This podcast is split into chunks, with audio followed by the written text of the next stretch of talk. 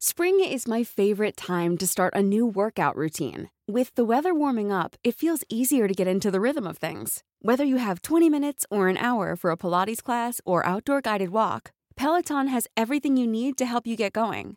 Get a head start on summer with Peloton at onepeloton.com. esta fiesta patria. Esto no es democracia, más bien una falacia. No tienen eficacia las falsas elecciones. El falo que gobierna solo son las elecciones.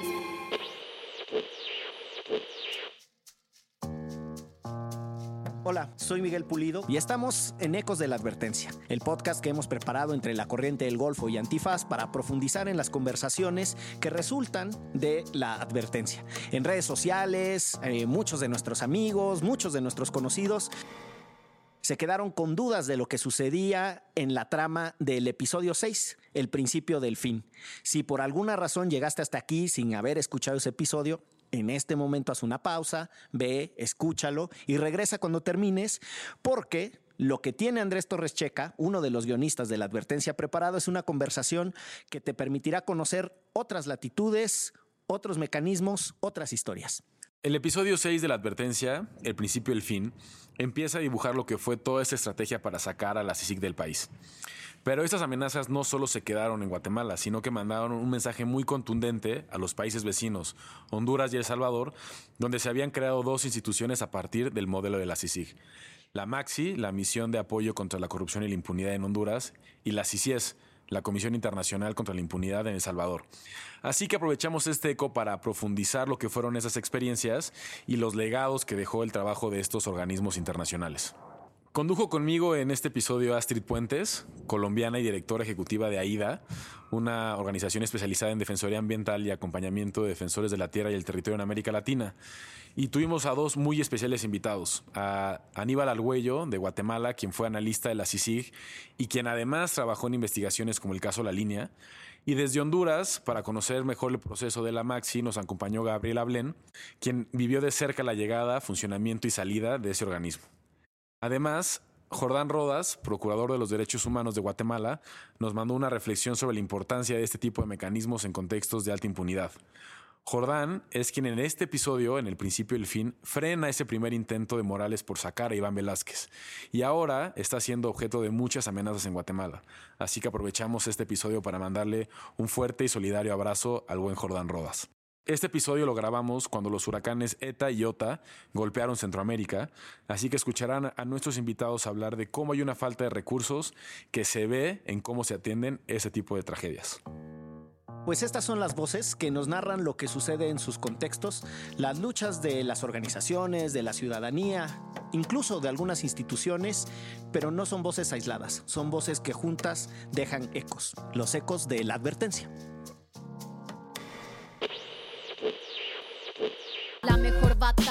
Es conmigo misma. Soy autogobierno, mi bandera es anarquista.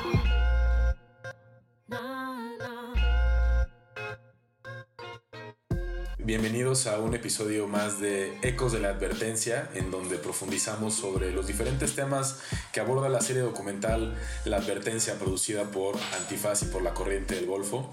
Este es un podcast para aquellos que les interesa saber más del contexto en Guatemala, pero también de los ecos que este propio contexto ha generado en la región centroamericana y la región latinoamericana. Como cada episodio conduce conmigo alguien diferente, hoy tengo el honor de compartir los micrófonos con Astrid Puentes. ¿Cómo estás, Astrid? Muy bien, muy bien, Checa. Mil gracias. Es un honor para mí también unirme a este podcast tan interesante y tan oído que muchos y muchas hemos estado siguiendo. Desde Guatemala nos acompaña el buen Aníbal Argüello. ¿Cómo estás, Aníbal? ¿Qué tal, Checa? ¿Cómo estás? Gusto de encontrarte nuevamente. Aquí todo bien. Y desde Honduras está con nosotros Gabriela Blen. ¿Cómo estás, Gabriela? Mucho gusto, muchas gracias. Un honor también para mí eh, acompañarles el día de hoy en el podcast. Pues en primer lugar me gustaría saber eh, qué les pareció el episodio 6 de la advertencia, el principio y el fin. ¿Qué te pareció, Aníbal? Eh, tú que estuviste pues casi casi que al pie del cañón. Sí, fue revivir todo lo que pasó en ese tiempo, digamos, durante el año 2019. Fue un año muy convulso para quienes trabajábamos en la comisión, para quienes decidimos pues quedarnos hasta el final eh, hasta, hasta su terminación. Fue muy emotivo escucharlo, eh, escuchar la voz de las compañeras que estuvieron ahí también al pie del cañón hasta el último momento. Todo ha, pasado tan rápido, digamos, que no ha habido tiempo ni siquiera de sentarnos a pensar un poco y de analizar retrospectivamente lo que significa eh, lo que hizo sigue en Guatemala. y creo que es importante esa visión prácticamente desde adentro, digamos, de cómo se sintió estar ahí adentro cuando esto sucedía, pero también entender desde afuera cómo la gente interiorizaba eh, esa salida de CICIG y esos ataques constantes de muchos sectores y ataques muy seguidos en contra de, de la institución como tal. Y a ti, Gabriela, como colega hondureña, ¿qué te pareció el episodio 6? Pues eh, me gustó la forma en la que describen toda la situación, bueno, en general de, todo el podcast, es increíble, pero nos recordó también que nosotros estábamos a las puertas de que sucediera eso en Honduras con la Maxi y pues era un presagio muy negativo para nosotros. La CICIG en Guatemala, su trabajo, inspiró nuestro trabajo en Honduras desde el movimiento Indignados y le llevamos el seguimiento a CICIG nos pareció que dentro del podcast se describe muy bien eh, ese sentimiento y pues desde acá nosotros como desde Outsiders estábamos viéndolo y realmente fue algo lamentable que pasó en Guatemala y que el podcast, digamos, lo captura muy bien. Bueno, yo como colombiana y compatriota también justamente del director de la CICIG, lo vimos también desde México, desde Colombia, o sea, mucho más allá de, de Centroamérica y también hemos visto que desafortunadamente este tema de la corrupción y la impunidad es algo que no es exclusivo de Centroamérica y que se ha repetido en diferentes países. Cuéntenos cómo ustedes ven este tipo de mecanismos extraordinarios que tanto influyen tanto eh, en, Guatemala, en Honduras y en la región, que, que tanto han sido efectivos también para combatir la corrupción y la impunidad. Hasta el momento, tal vez el mejor mecanismo eh, sí considero que, pudiera ser la CICIG, digamos. Porque, por ejemplo, vemos que en El Salvador se, instala una CICIES, pero realmente esta depende del presidente. Yo he tenido la oportunidad de, ver los esfuerzos en México, por ejemplo, anticorrupción, crearon un sistema nacional anticorrupción, si no estoy mal, está bastante bien articulado, que, que participan bastantes actores de la sociedad civil, pero yo creo que realmente este modelo de CICIG como un apoyo eh, internacional a entidades nacionales para la persecución de, este tipo de delitos, pero con esas facultades de investigación, de análisis, de presentación de denuncias, de la figura de querellantes adhesivos dentro de procesos penales, creo que es, la hace muy fuerte. Y otra cosa, el acompañamiento de la sociedad civil a este tipo de instituciones se ha demostrado ser además muy importante.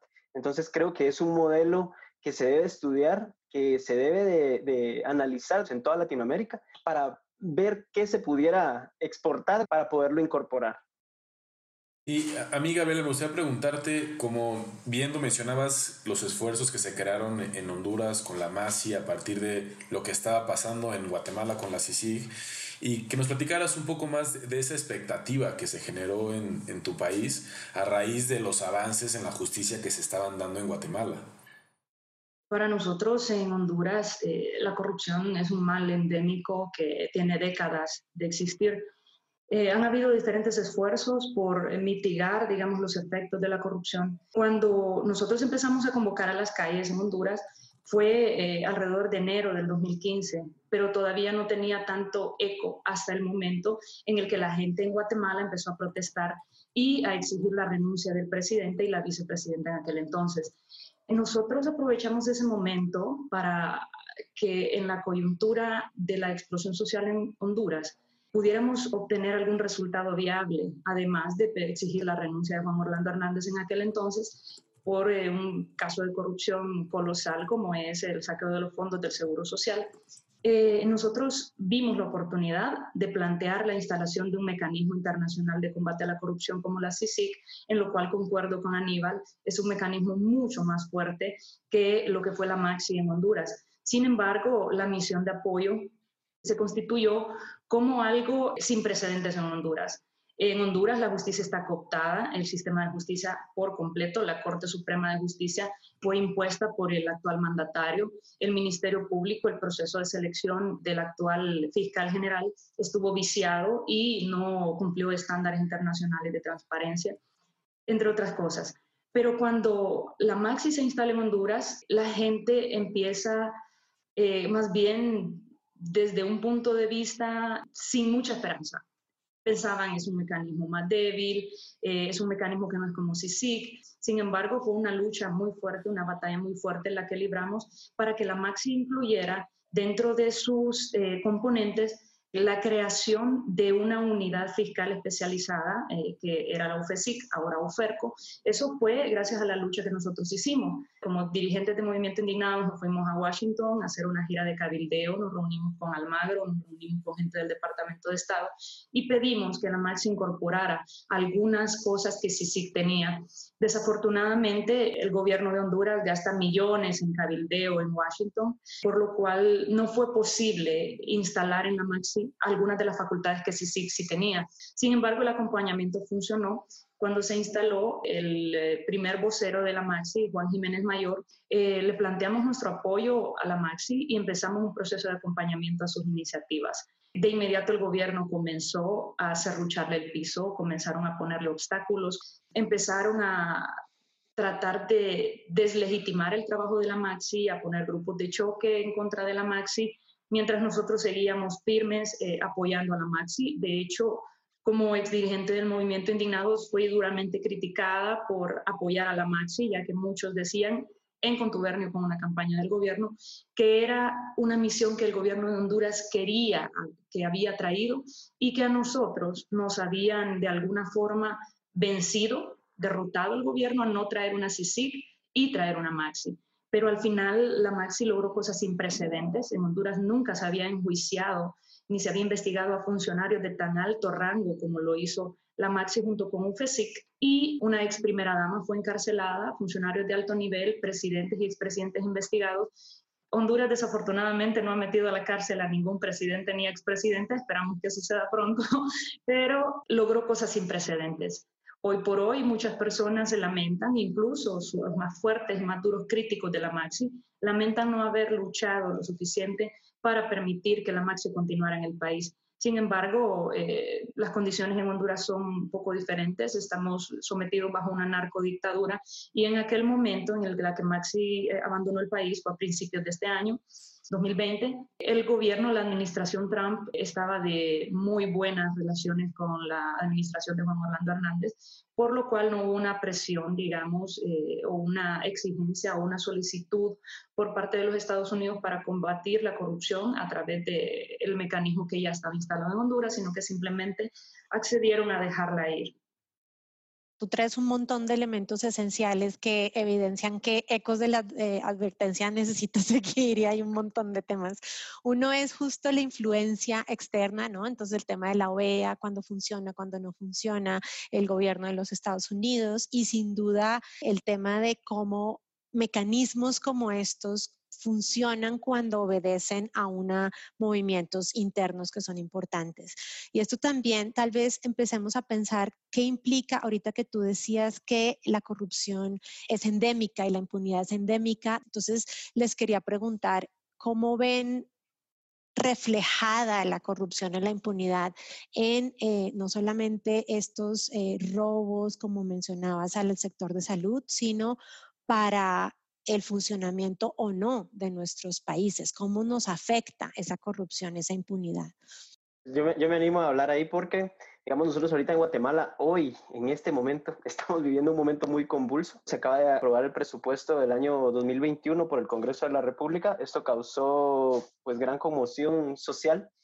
Y eh, han habido una serie de manifestaciones, hubo un incendio en el Congreso de la República, la policía ha reprimido las manifestaciones a pesar de que la Junta Directiva del Congreso de la República dijo que no va a pasar ese presupuesto, pues hay mucho descontento social. Esto es porque no es un hecho aislado que se quiera pasar un presupuesto oscuro para el Estado, sino que eso se refleja en que a pesar de que estamos en un año en el que nos han golpeado la pandemia, nos han golpeado dos huracanes, hay áreas del país que están inundadas, en este momento inundadas por esas lluvias tan fuertes que han caído, el Congreso tiene el descaro, digamos, de presentar un presupuesto que no representan los intereses de todos los guatemaltecos, digamos, sino los intereses de ellos. O sea, prima cuestiones como contratos con el Estado en vez de pensar en educación, en vez de pensar en la misma pandemia, digamos, en vez de pensar en salud. Es inaudito lo que hacen. Y esto es lo que demuestra es que la corrupción a altos niveles, la corrupción que se ha demostrado, digamos, es real que esas redes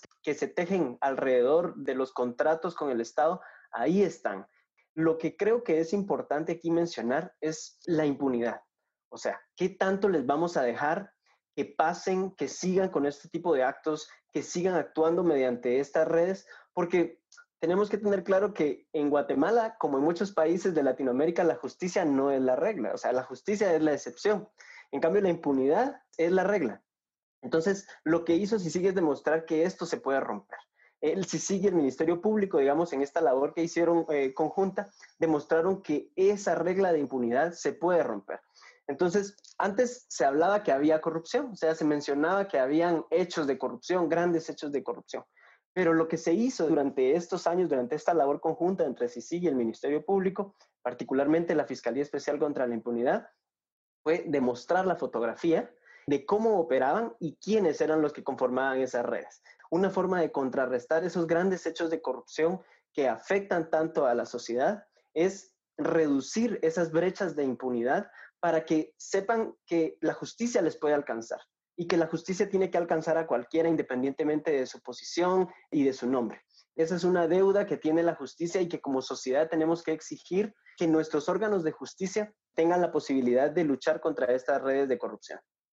Yo les escucho y la verdad es que siento que vamos tocando estos temas que al final son una radiografía de todos los países en América Latina, ¿no? No solamente de Guatemala o no solamente de Honduras la fuerza o el cinismo que pueden tener las élites políticas cuando sienten que pueden aprovecharse de la ciudadanía o sienten que pueden sacarle ventaja a una situación de tragedia como lo pueden eh, ser los, los huracanes que golpearon Centroamérica en estos meses, todavía el cinismo de querer aprovechar y para sacar una serie de, de leyes o presupuestos que les beneficien. Otra parte que estamos tocando que es fundamental y que se aborda también en el episodio 6 es ¿Qué pasa con estas personas que se quedan en los países a luchar contra la corrupción y la impunidad, toda vez que estos mecanismos extraordinarios son expulsados o tienen que cerrar? Entonces, les propongo que nos vayamos a una pequeña pausa. Esta conversación está bastante interesante y regresando retomamos a hablar de estos temas. ¿Qué pasa con las personas que se quedan en los países a luchar contra la corrupción y la impunidad? Eh, ¿Qué pasa con estos movimientos que en algún momento existieron y que ahora a lo mejor parece que ya no están o que están reviviendo? Y también discutir un poco el, rol de Estados Unidos en la región. ¿no? Eh, a veces parece ser un aliado, a veces parece no serlo. Damos una pequeña pausa y regresamos. Ayúdanos a llegar a más personas y seguir elevando el debate. Conviértete en nuestro suscriptor en patreon.com diagonal antifaz. Por un dólar al mes tendrás derecho a contenido exclusivo. Patreon.com diagonal antifaz. Todo el dinero que recibamos lo reinvertiremos en publicidad para incrementar nuestra audiencia y ser una comunidad más grande. Patreon.com diagonal antifaz. Elevemos el debate. Mi nombre es Jordán Rodas Andrade, Procurador de los Derechos Humanos de Guatemala. ¿Qué significó para quienes defienden los derechos humanos en Guatemala ver los embates que sufría la CICIG y el comisionado? Los ataques significaron un gran impacto en la lucha por los derechos humanos, porque la corrupción le quita posibilidades al Estado para que cumpla su fin, que es el bien común. Por eso fue un contrasentido ver al propio presidente de la República, algunos diputados y miembros de altas cortes estar en una lucha contra la CICIG, contra el comisionado Iván Velázquez, en lugar de apoyar su gestión. Yo me he podido dar cuenta en territorio nacional el efecto devastador que tiene la corrupción. A más corrupción, menos derechos humanos, porque cuando algunos funcionarios hacen uso perverso del poder en contubernio con algunos empresarios inescrupulosos que lucran, eh, con el erario público, eso le resta posibilidades a esa población para tener salud, educación de calidad, que los niños no estén desnutridos. Aquí uno de cada dos niños menores de cinco años sufren de nutrición crónica. Entonces eh, fue realmente desalentador ver que en lugar de apoyar la lucha contra la corrupción se oponían a ellos porque sus intereses de impunidad estaban siendo afectados. ¿Cuál es la perspectiva que había para la defensa de derechos humanos desde lo institucional con estos ataques? La perspectiva institucional al principio era alentadora, porque después de las manifestaciones públicas en el 2015 parecía ser que los astros se alineaban en favor de la lucha contra la corrupción, con un ministerio público al frente de Tel Maldana con una visión clara de lo que era combatirla, con una FESI muy profesional, muy objetiva, con Juan Francisco Sandoval, un profesional joven y valiente que junto a su equipo siguen aún contracorriente tratando de investigar y presentar casos de corrupción. Yo como procurador tuve que plantear distintas acciones de amparo. Una de ellas fue para dejar sin efecto la desafortunada y tristemente recordada decisión de Jimmy Morales de declarar non grato y ordenar la expulsión de Iván Velázquez del país. Ese fue un amparo primero que planteé, luego en contra también de los investigadores de la CICIG. Posteriormente, cuando el presidente de la República, Jimmy Morales, decretó en enero del 2019 que la CICIG terminaba en enero, cuando su mandato llegaba a su fin en el mes de septiembre. Es una serie de ilegalidades que después fui percibiendo que eh, ya era casi estar contracorriente en un sistema que está siendo cooptado cada día más por el crimen organizado y estamos en un punto en que tenemos el grave riesgo de retroceder a como estábamos antes o aún estar en peores condiciones del 2015.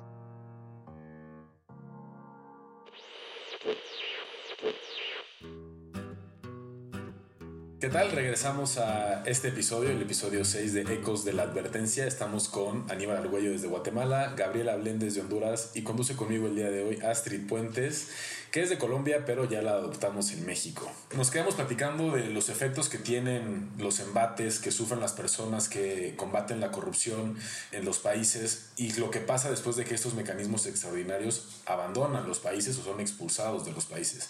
Y un poco Jordán, el procurador de derechos humanos de Guatemala, nos decía un poco en el audio, pues todos estos retos y todos estos esfuerzos legales que tuvieron que hacerse para intentar aminorar ese golpe, pero de alguna forma fue inevitable. Entonces, Gabriela, me gustaría preguntarte, sale la MASI este año, un año complicado, un año con una pandemia, con eh, muchas tragedias, pérdidas a raíz de eso, después un par de huracanes, pero platícanos este movimiento Indignados, que, estuvo apoyando a la MASI y otras personas que a lo mejor trabajaron de cerca con la MASI, ¿qué tan desprotegidas quedan? Primero queda desprotegida la UFERCO, la Unidad Fiscal Especializada contra Redes de Corrupción, que se formó inmediatamente después de que se fue la MASI y se disolvió UFESIC. Quedó al frente el fiscal Luis Javier Santos. Sin embargo, eh, mucho del presupuesto que recibía la MAXI era también distribuido a través de la para el sueldo de fiscales, para capacidades instaladas, para almacenamiento de archivos, para investigaciones, para protección de las y los fiscales. Al irse la Maxi todo esto desapareció. Incluso algunos miembros de la comunidad de la cooperación internacional que cooperaban con la Maxi eh, económicamente y políticamente ofrecieron a la UFERCO que le iban a brindar apoyo, pero tiene que pasar por el fiscal general de la República que apruebe que ese apoyo llegue hasta la UFERCO, porque la UFERCO es una unidad fiscal que depende del fiscal general depende del Ministerio Público, no es autónoma. Sin embargo, los ataques se han enfilado hacia el fiscal Luis Javier Santos, que es el que dirige la UFERCO, un hombre admirable. Recibió un atentado hace algunos años en el cual recibió seis disparos también por su lucha contra la corrupción.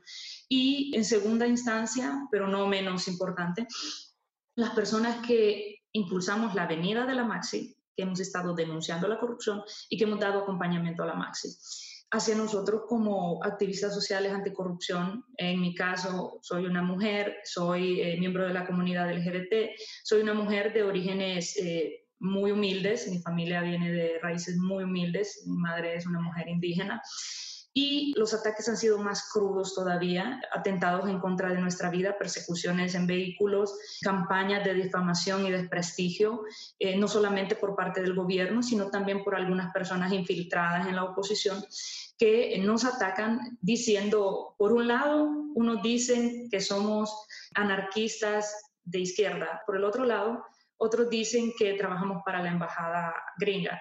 O sea que al estar en una lucha frontal contra la corrupción, afectamos no solamente los intereses del poder político y económico establecido, sino de quienes también se benefician de todo ese poder político y económico establecido y del statu quo. Entonces, intimidación, amenazas, eh, mensajes hasta mi vivienda se han metido, yo he tenido que mudarme de vivienda en varias ocasiones debido a que se han metido en mi casa y me han dejado mensajes amenazantes. En diferentes ocasiones eh, me han dicho cierra la boca o vas a encontrar a alguien querido en una bolsa.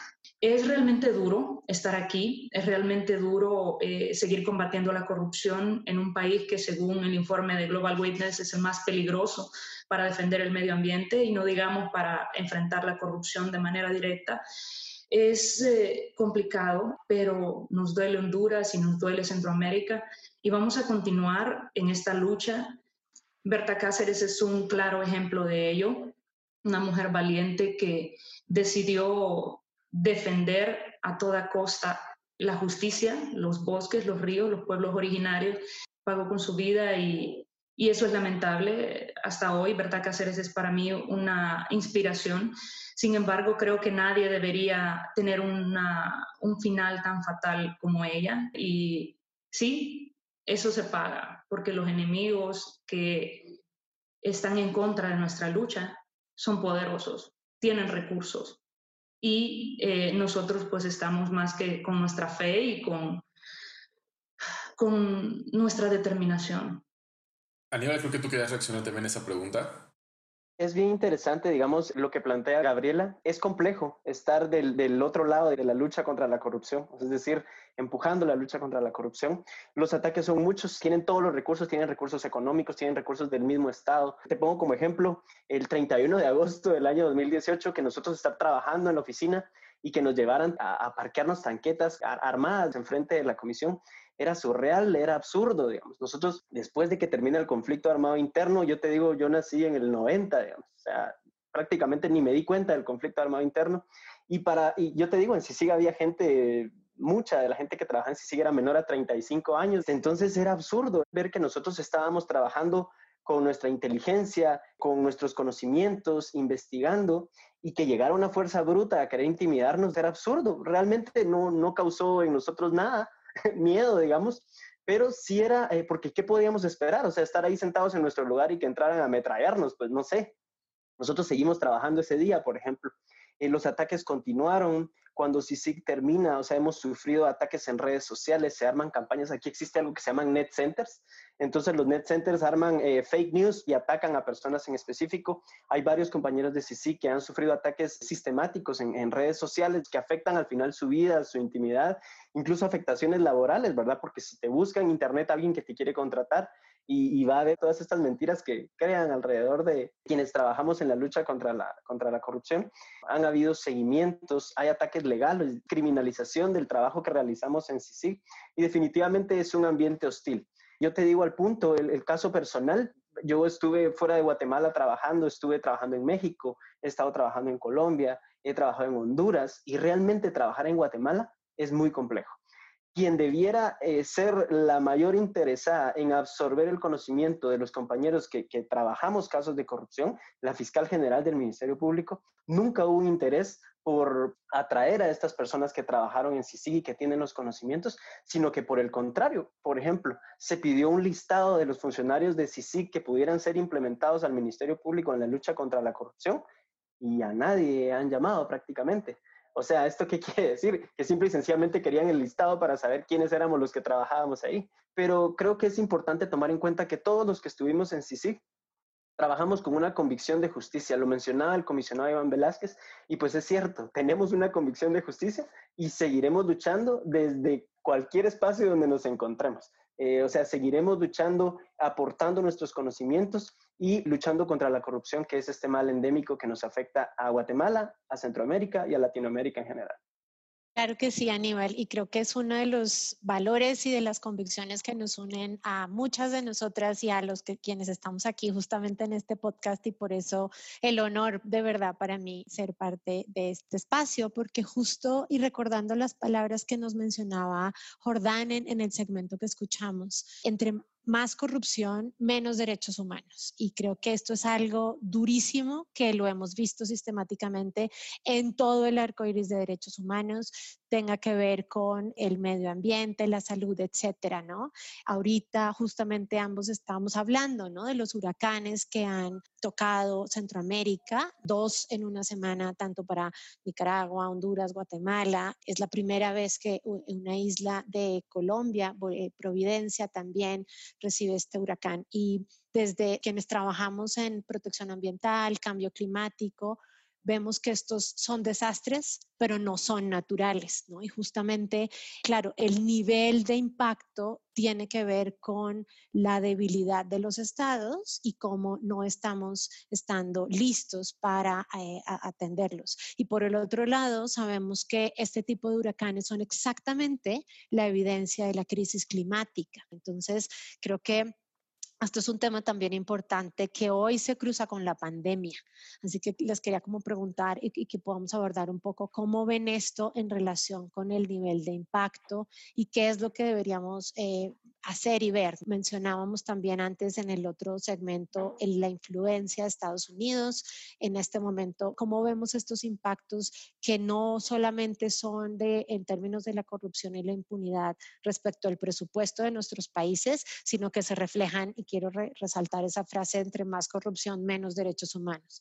Entonces, ¿cómo lo ven ustedes y qué tipo de cosas deberíamos estar pendientes? ¿no?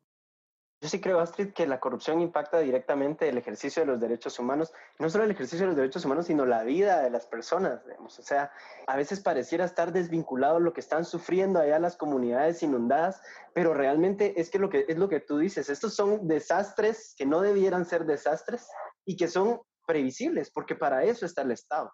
O sea, el Estado lo que está demostrando es que es inútil, es que no está presente, no está presente para todas las personas, digamos creo que es muy profundo y tenemos que entender que lo que nosotros elegimos, que nos va a representar en el Congreso de la República, en el organismo ejecutivo, debiera de tener esa presencia, esa comprensión de que lo que va a hacer va a impactar directamente en la vida de las personas.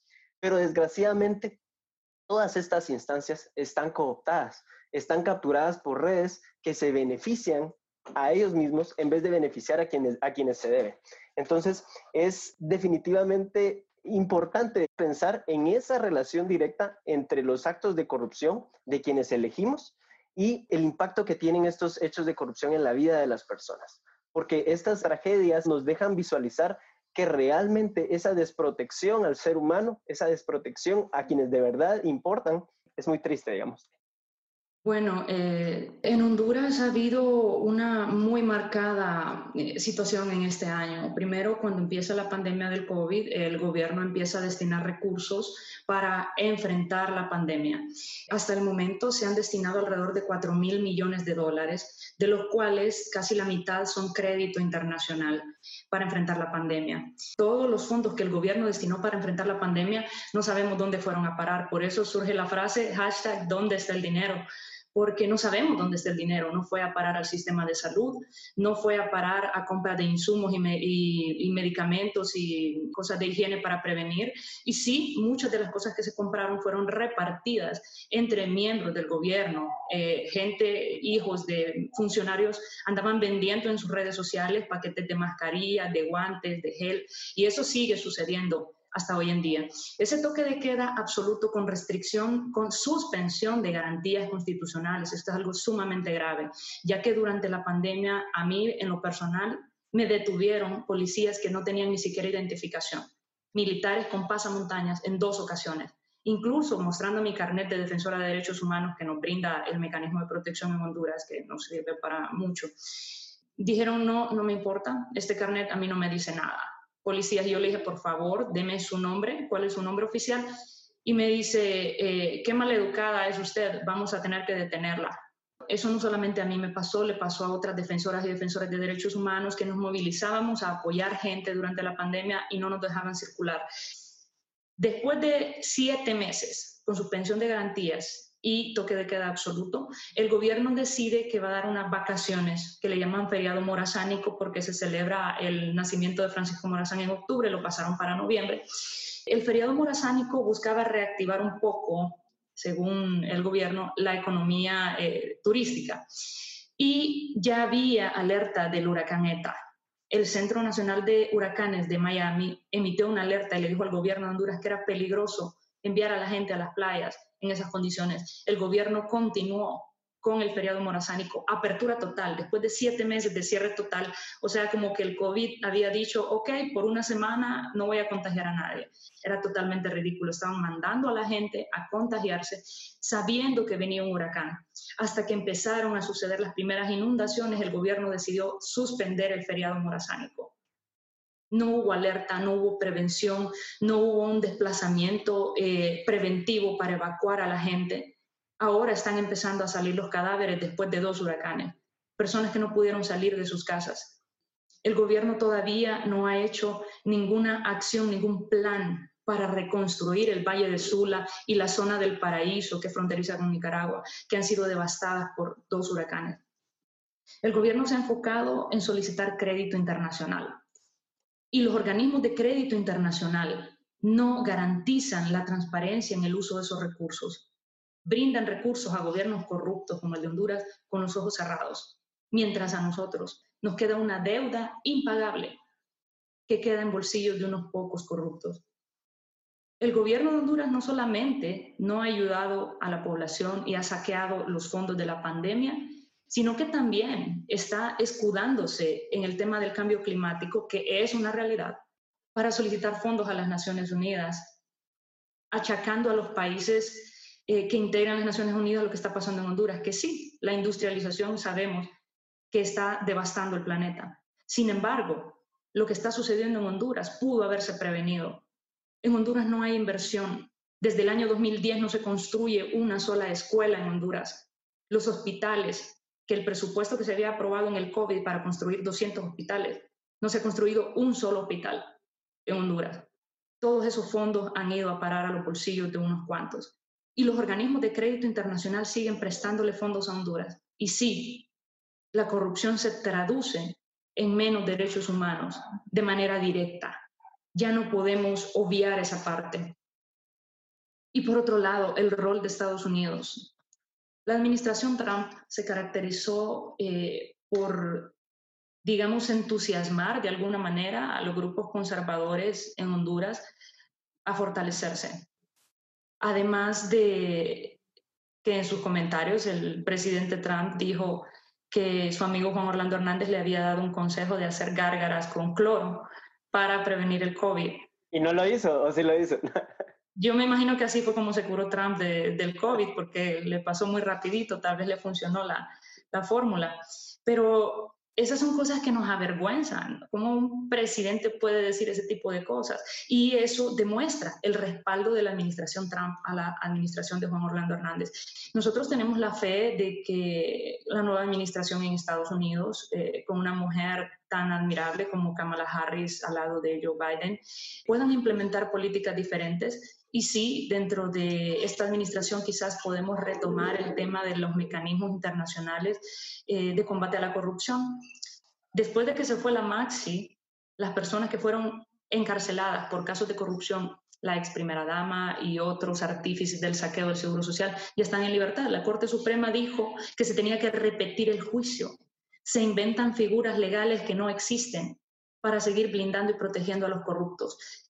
Gracias, Gabriela, por la participación y lo que dice al final. Y me gustaría también escuchar a Aníbal sobre el balance que tienen desde Guatemala y la expectativa que hay, si es que hay una, sobre la llegada de Biden a la presidencia de Estados Unidos y si ven o no en una posible presidencia eh, demócrata un aliado en el combate a la corrupción. Bueno, lo primero que quisiera decir ahí es que es muy triste que nuestro futuro siempre dependa de lo que pase ahí en el norte. O sea, eso es lo primero que me parece muy triste. Me parece que ojalá que en algún momento logremos vencer eso, pues todos los que estamos del, del norte para abajo. Pero sí, Pues definitivamente eh, Joe Biden en su momento demostró apoyo a la lucha contra la corrupción. No solo Joe Biden, sino digamos en el momento demócrata de Estados Unidos, en el que si sí participaba, se veía que la lucha contra la corrupción era más viable. Se ven actuaciones del actual embajador, eh, que, no obstante que no pertenece al gobierno de Joe Biden, se ve que eh, ha impulsado, se ha reunido con los sectores relacionados con la lucha contra la corrupción y eso manda un mensaje fuerte también a los actuales gobernantes. Yo creo que definitivamente eh, va a tener un impacto positivo el hecho de que Joe Biden y Kamala estén en, en, el poder, que han sido electos y creo que, que sí habrán algunos cambios, no solo para Guatemala, sino para la región. Pues vamos cerrando. Yo lo último que quisiera decir antes de, pedirles unas últimas recomendaciones es que creo que al final México llegó a experimentar un poco lo que son estos mecanismos extraordinarios de justicia con el GIEI, con este grupo de expertos que vino a investigar el caso Ayotzinapa, para algo muy, muy puntual. Y desde la narrativa mexicana, varios sectores de la sociedad civil ya varios años intentando eh, inventar algo similar a lo que fue la CICIG, algo similar a lo que fue la MASI o la CICIES en México. Creo que el diagnóstico que compartimos es somos tan corruptos o hay tanto corrupto enquistado en nuestro sistema que tenemos que reconocer que somos incapaces nosotros mismos de investigarnos. Y es ahí donde reside la importancia de estos mecanismos o de estos actores. Creo que tanto la CICI como la MASI pues tocaron fibras sensibles en el poder, eh, familias presidenciales, primeras damas, nos comentaba Gabriel, y por supuesto el caso La Línea y otros casos que eh, en la advertencia no alcanzamos a, a, mencionar, pero que también tocan a expresidentes guatemaltecos, a exmilitares, a gente que llegó a ser funcionaria pública de alto nivel, y que eso sin duda genera reticencias en el poder y que el poder empuja hasta tal grado de querer expulsar a todos los que son incómodos. Y creo que al final me quedo con lo que ustedes mencionan, de seguir impulsando esta lucha, de seguir impulsando la necesidad de tener mecanismos para combatir la corrupción y la impunidad. Un poco lo que mencionaba Astrid eh, y lo que mencionaba Jordán también en el audio que nos compartió. Si la corrupción y la impunidad aumentan, los derechos humanos bajan y no solamente es algo eh, retórico o teórico, sino que tiene implicaciones materiales y lo estamos viendo con los recursos que hay o que desaparecen o dejan de haber para atender cuestiones como la pandemia o atender las consecuencias de los huracanes que han golpeado recientemente a la región. Les agradezco muchísimo por la conversación del día de hoy, por haber participado en este episodio 6 de Ecos de la Advertencia.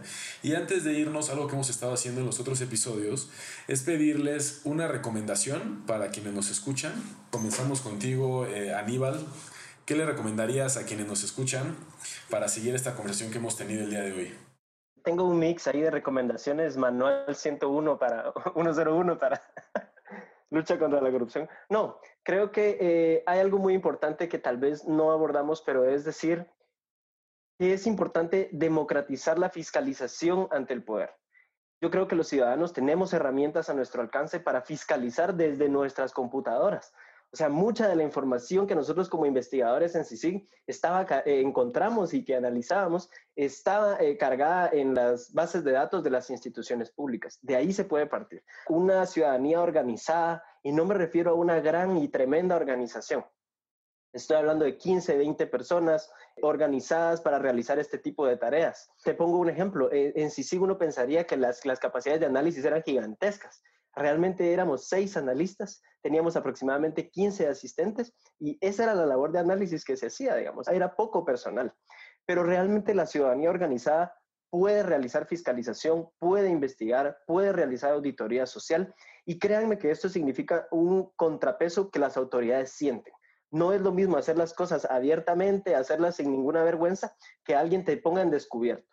Todos tenemos a la mano un celular, todos podemos tomar una fotografía de algo que no esté bien, podemos grabar un video, podemos democratizar la fiscalización que se le hace a las autoridades. Les recomiendo, por ejemplo, a mí me ha llamado mucho la atención lo que hace el Consejo Nacional Anticorrupción en Honduras, que realmente es una organización civil, digamos, que hace labores de investigación, que tiene personería jurídica, que además hace auditoría social en vivo, se han ganado un gran espacio en cuanto a auditoría social. Entonces, vean la página del Consejo Nacional Anticorrupción en Honduras, vean el modelo que ellos siguen les recomiendo que busquen la página de la CICIC, todavía está abierta, pueden ver los casos, uno puede entender ahí cómo se arman los casos de corrupción, cómo se investigaron, de dónde partieron los casos y les recomiendo una serie, digamos, si ustedes quieren saber lo que es vivir dentro de, de, de un organismo de investigación como CICIC, vean el mecanismo que está en Netflix, pero es sobre cómo se investigó el caso de Odebrecht en Brasil.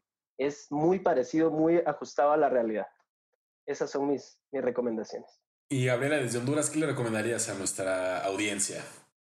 Bueno, comenzando por la parte tecnológica, ¿verdad? Eh, definitivamente seguir las páginas de estas organizaciones que se están encargando de sistematizar, de recopilar información y de producir información importante. Sí, el CNA ha cumplido un papel muy importante. Eh, Gabriela Castellano, su directora, una mujer sumamente valiente. Ellos tienen ahí en sus páginas y eh, suben sus informes, el FOSDE también, el Foro Social de la Deuda Externa, el CEDO, que es el Centro de Documentación de Honduras. Esta gente está produciendo constantemente información fidedigna, análisis comparativos de uso de presupuesto, de desvío de fondos, etc. La página de la Maxi también eh, se llama OEA Maxi Honduras, también sigue abierta, ahí están los casos de corrupción que se presentaron y eh, en, Twitter está la página de UFERCO y o UFESIC, que ahí el fiscal Santos, el director de la UFERCO, está publicando cosas constantemente. Igual nosotros eh, desde nuestras cuentas arroba organización OAH. Estamos también compartiendo eh, sobre esos temas y otros temas. Yo recomendaría a la gente que escuche este podcast que mm, hay que ir más allá. Mucha gente a veces, en Honduras particularmente, se quedan con lo que dice su periodista favorito o su canal de televisión favorita. Hay que investigar. Hay muchas personas que están luchando y que estamos haciendo que estén un poco balanceadas las cosas. No van a salirse con la suya. Vamos a luchar hasta sacarlos del poder. Me encanta, me encanta que, que no se van a salir con la suya. Astrid, te paso la palabra para comentarios finales y también tus recomendaciones. No creas que tú te escapas. mil gracias, mil gracias, Checa. Creo que, que justamente quiero también resaltar eso, ¿no? Que todas y todos tenemos que involucrarnos. Una de las cosas que la corrupción quiere, la impunidad, es justamente meter la idea de que no se puede, y de que esto es así. Hemos tenido incluso expresidentes en México diciendo que la corrupción es tan normal que no hay nada que hacer y no es cierto. Y esto yo creo que es una de las recomendaciones esenciales, recordar que tenemos el poder en las manos, que además tenemos la responsabilidad de hacer algo al respecto, que si no hacemos algo al respecto, nos convertimos también en cómplices. Y eso es muy importante lo que está pasando hoy en nuestros países y me, eh, recuerdo mucho, Aníbal, lo que dijiste, que es muy triste sentir que el futuro de los países del Río Bravo hacia el sur dependan de, las elecciones de Estados Unidos. Yo me niego a eso. Me parece que cada una de nosotras en América Latina nos tenemos que hacer cargo de nuestros países y por ende ejercer la ciudadanía. Hay que participar, hay que responsabilizarse, hay que saber lo que está pasando y hacer algo al respecto en corrupción, en impunidad, en justicia climática. Eh, les invito a que igual nos sigan. La red de AIDA en Twitter es arroba AIDA. Está también la red de, eh, de, derechos económicos, sociales y culturales. Hay un documental maravilloso que se llama Éxodo Climático. Y definitivamente hay que seguir con autocuidado, con la solidaridad. Hay que divertirse y bailar. Mil gracias, Checa. Y mil gracias, Aníbal y Gabriela. Fue un honor escucharles y aprender. Muchas gracias por, por, acompañarnos el día de hoy, este, desde Guatemala Aníbal Argüello, desde Honduras Gabriela Blen y Astrid, que está en México, eh, pero es colombiana y ya la adoptamos. Mi recomendación sería otro podcast es un podcast que encuentran eh, en Apple Podcast o en Spotify o donde sea que escuchen podcast. Y tiene que ver con lo que mencionaba Gabriela, que es la vida de Berta Cáceres. El podcast se llama El legado de Berta Cáceres. Eh, es, un podcast en, inglés, The Legacy of Berta Cáceres. Y los que lo hacen se llaman In the Thick. Los pueden encontrar por ahí. Cuéntenos qué les parece. Esto fue el episodio 6 de Ecos de la Advertencia. Comentamos el episodio El principio del fin. Nos vemos en el próximo episodio y hasta pronto. Es conmigo misma. Soy autogobierno, mi bandera es anarquista.